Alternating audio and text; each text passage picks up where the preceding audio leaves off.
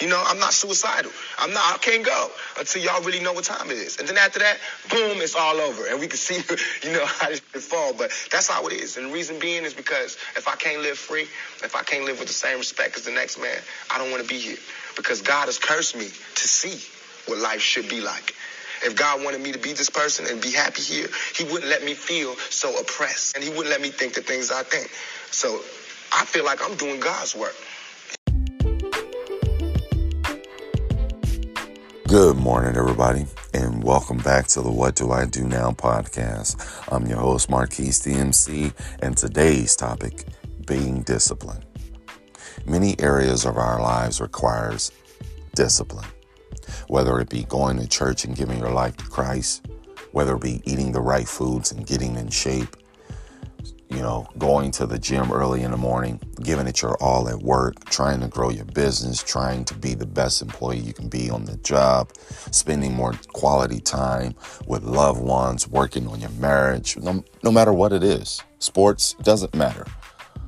It all requires discipline. If you're going to reach a goal, you have to be disciplined enough to stay the course, to not give up. And actually, it requires even more discipline once you reach those pinnacles, once you start to experience a little success, to not go crazy. It requires discipline to not spend all your money, to get your finances in check. Just because you're starting to make more doesn't mean you spend more.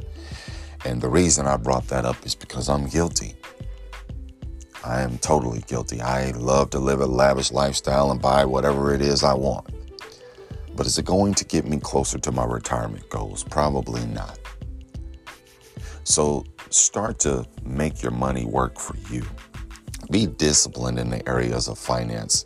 Be a blessing to others. Be able to give more. Focus on things that matter the most. That requires true discipline. Whether it be your health, whether it be your job, whether it be your career, whether it be your marriage, whether it be sports, whether it be anything it's going to require discipline to stay the course, stick to the script, and make it happen. And remember, whatever you do, do it well. I've got nothing but love for you. It's Marquise, and I'm out.